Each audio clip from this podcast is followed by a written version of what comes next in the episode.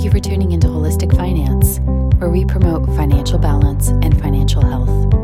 Our mission is to simplify your finances so you can focus on your practice and enjoy life. Now here are your hosts, Ryan Burklow and Alex Collins.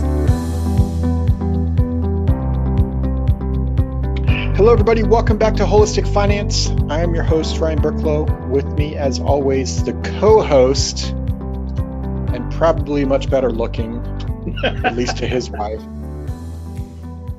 Mister Alexander Collins. Hey buddy, how's it going? Good. It's uh, I love the belly laugh. It makes makes my day. Well, you, you're you're good at coaxing it out of me.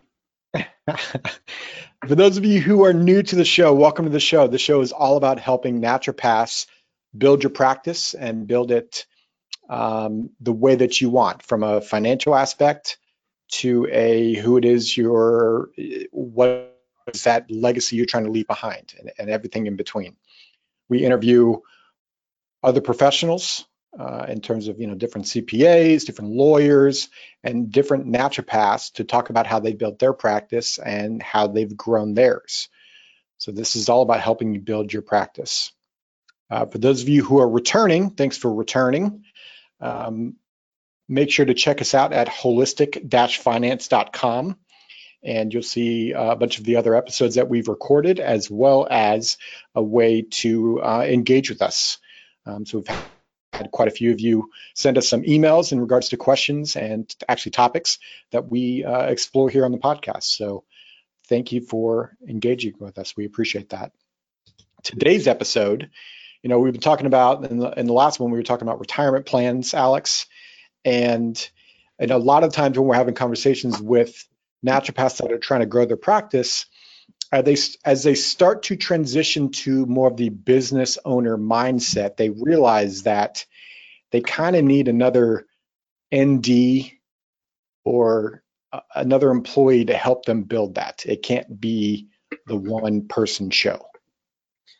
Yeah. And like whether this is an office manager, whether it's a billing specialist, whether it's uh, another physician, uh, it, and oftentimes these people become integral parts of the practice very quickly. And so that the next, the next thing that usually gets discussed is, okay, how how do I make sure that we're retaining these people? Um, you know, go ahead. Yeah, yeah, that's the big piece there. As we get a resident that is a really good resident, or as we bring on another doctor or just another employee of the company that is really thriving, what's from stopping them from leaving your company, right? Like culture is huge. Don't get me wrong here. We're not trying to skip over that. That's a huge bit of around helping, you know, being on the same page for that. But oftentimes, Sometimes, the, the, especially if we're talking about doctors, what's from stopping them from leaving and maybe starting their own practice? Yeah, well, and the, the next thing that some people will think of is like N D As or um, non-competes and things of that nature. And um, some of the teeth have been stripped out of some of the non-competes in the in the recent years. Um, so that's that, that may or may not be the, the best route to go. Um, certainly putting in some like benefits and things of that nature. And, and, and there's nothing to say that like what you're doing for your clinic right now is, is bad, wrong, or, or needs to be changed. Um, and those things definitely help make sure that, uh, that folks stay. Uh, but at the same time, it, it doesn't, it doesn't, uh, doesn't put that golden handcuff on that, that key employee, whether that's a doc or a, uh, an office manager. And, and like we should first start defining what these key people, like how do we identify a key person, right? I mean, that's that's one of the critical yeah. components to to making sure that we're we're doing this properly. Yeah, I mean, a simple definition, and I'm sure you'll add to it because you're you're good at doing that, Alex, is if that person left your practice, it would hurt in a financial capacity possibly. It would hurt in a culture capacity, possibly. It would hurt your practice in some way, shape, or form, and hurt it pretty majorly. Yeah, it, it, that's a really good definition there, Ryan. It, it's, it is, if that person walks out the door, like, that is a horrible day. Not like, oh, hey, it's now going to take us three months to get ramped back up. It's a, we might not recover from this because that person was critical to the operation. They had institutional knowledge that hadn't been shared. Um, and if we, we have people that have institutional knowledge, we should make sure that that's shared. Um, it could be that, that that person is a revenue driver for for the firm. Um, th- those types of things where like this person, it's it's not just we lost an employee, we lost somebody who helps out with uh, with some of these components, but there was something special and unique about that person that we're not going to be able to be to, that we're not going to be able to replace. So while I did mention medical billing, unless there's something very specific about the medical biller, uh, chances are that person's not uh, a key person. Like they, they might be important to the practice. You might want to retain them, and it might warrant doing something for them, but not in the same way that uh, you know, someone who, uh, another doc who might become uh, part of the practice or something of that nature. Um, so it, it's uh, it's something where we have to be, we want to to specialize and, and pick and choose whom is eligible for this. It's not, this isn't something for all the employees or even a majority of the employees. So what's a way to retain this this top talent that that you may have in your practice, right? And you just hit one piece that a lot of people will say, well, maybe I can offer some sort of retirement plan. And depending on the plan that you choose, it can't be specific to one person. Like you couldn't just offer it to that one person. You would have to offer it possibly to everyone depending on the plan. So oftentimes the retirement plan isn't the the best way to help retain that talent. Yeah, it, a retirement plan can help retain the talent, especially if you put some sort of vesting schedule to it. Um, but the, the only vesting schedule you're going to be able to put is, is the dollars that, that you contribute. And then it depends on the type of plan, and you're also going to be restricted on on how you can, how restrictive you can be. After a set period of time, uh, seven years, you're not going to be able to restrict any of the dollars that go into that plan anyway. Um, and, and so as a result, you can't use that to be the uh, the golden handcuffs that I was talking about earlier, um, to, to keep that that top talent in house. So really what we're talking about here is a non-qualified plan. Uh, what we mean by non-qualified is it's non-tax qualified. It, it stays outside of ERISA, which is tax law for the retirement plans.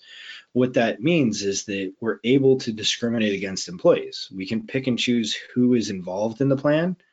We can pick and choose who isn't involved in the plan. We don't have to stay within the set rules of an ERISA-based plan. So it gives us a whole lot more flexibility and freedom. And we're still going to wind up with certain tax advantages of the plan, depending upon how we structure it and how we set it up. We're not going to go into the plan design and plan details today. Like that's, it's just virtually impossible to do in this type of a format. Um, but, uh, but yeah, it, it's a, it's a non-qualified plan where you can pick and choose who is participating and who isn't. So let's give them some a little bit of details around how the plan generally works so that we can explain, like a lot of people might think, okay, that sounds like maybe a bonus, right? And to some degree it it is a bonus, but it's a bonus that isn't like a one-time, like a bonus is, hey, you did a great job this year, here's five thousand dollars, okay? What's right. stopping them from taking the five thousand dollars saying thank you and bye? Yeah. So, and so let's let's go into the how this keeps retains sure. that talent. Oh, and one of the names is actually a restricted executive bonus. Like that's one of the names of the plans that, that can be used for this type of a structure. So what we're talking about is we're talking about uh, the expectation of an ongoing bonus paid by the employer to the employees based on some type of performance. It could be, hey, you're still here. It could be, hey, you did a certain production level or something of that nature. Depending upon the plan, and there's there are dozens of different ways to set these things up, and each one comes with its own set of nuances. The employee may or may not be able to contribute. The um, the employer may or may not want them to contribute. There's a, a whole bunch of different potential levers that get pulled in terms of of whether it's one hundred percent employer funded or whether it's partially employee funded. But the basic concept is you've got usually a set dollar amount that's going into the plan. Uh, maybe there's some amount of variation, but you typically don't want a ton of variation of the dollars that are going into the plan. And then typically you set a, uh, a surrender schedule or a vesting schedule with it. And what that means is that uh, every time you give a bonus, it might have a three-year or a five-year uh, vesting period with it. That could be cliff vesting, meaning uh, for the first three years or for the first five years or whatever the time period is, it, no dollars are vested. And then once you reach that threshold, one hundred percent of the dollars from that from that bonus are vested. Or it could vest over time uh, and be like a stair step. twenty percent after year one, forty percent after year two, thirty percent after year three, et cetera. Um, it, those are just examples. It doesn't have to, they, because it's not under an ERISA plan, like whatever you want to set, you can set. And so some people instantly go, oh, okay, cool, uh, thirty-year cliff vesting. And, and you, you have to think about it from the standpoint of the employee. Like no employee is going to like look at that and go, awesome. They're going to look at it and go, cool, you've given me a benefit I'm never going to receive. Yeah, what's hitting me in terms of explaining how this works is um, I I love cookies.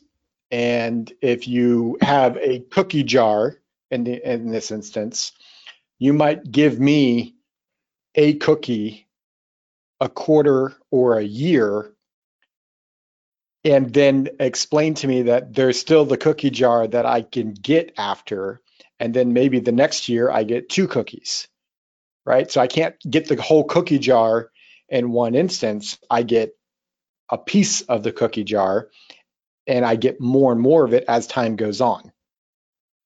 That keeps me motivated because I love cookies, so I'm going to keep coming back for it. Yes, that's a, that's a... Uh, it's a good analogy there, Ryan. The, uh, I've got the cookie monster on my shoulder right now telling me that C stands for cookies. You are wearing blue today.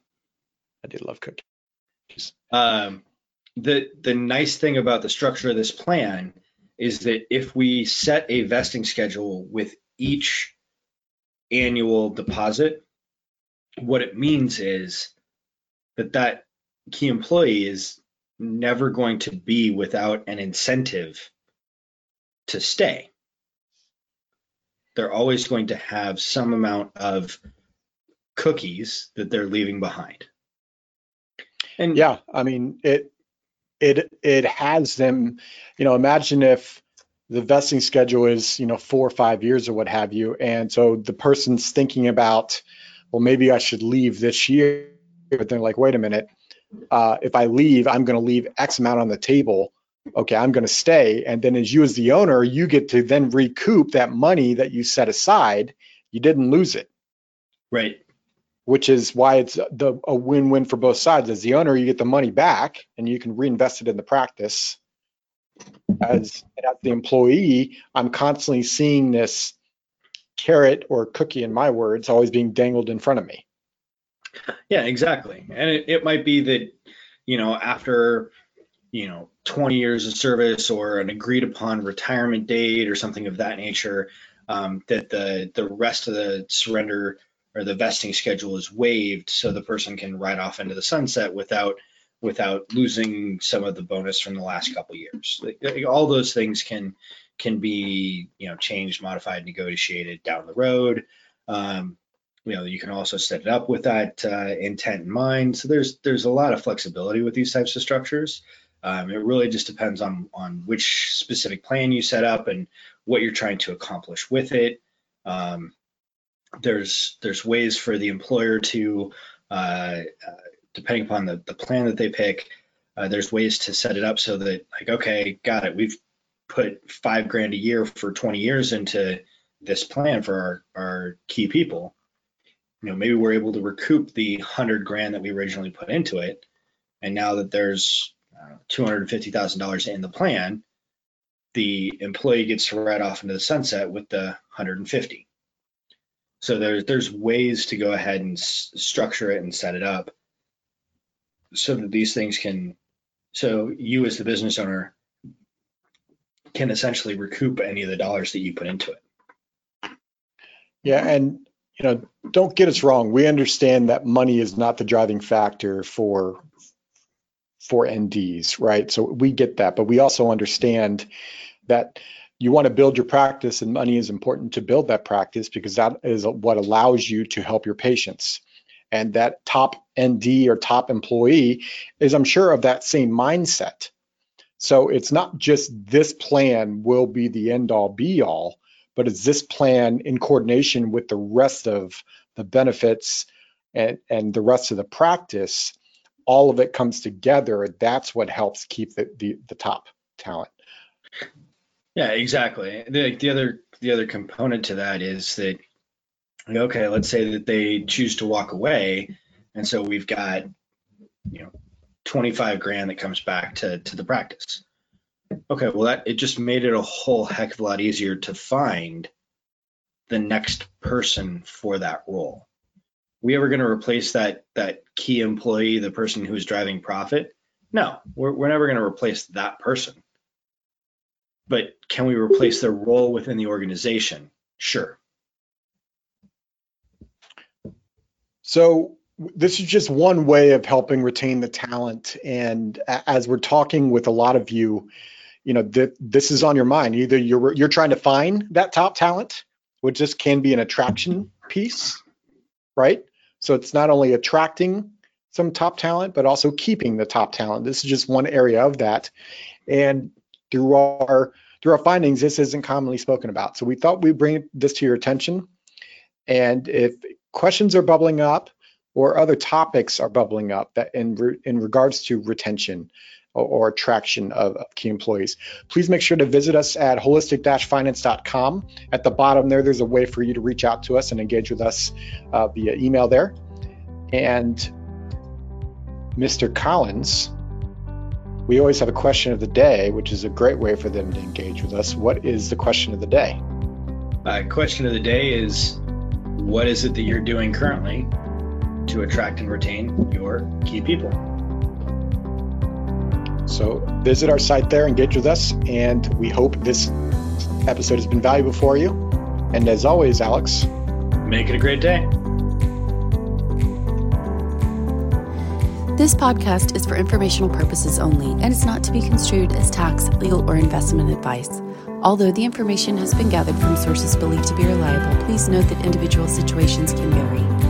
Therefore, the information should be relied upon only when coordinated with individual professional advice.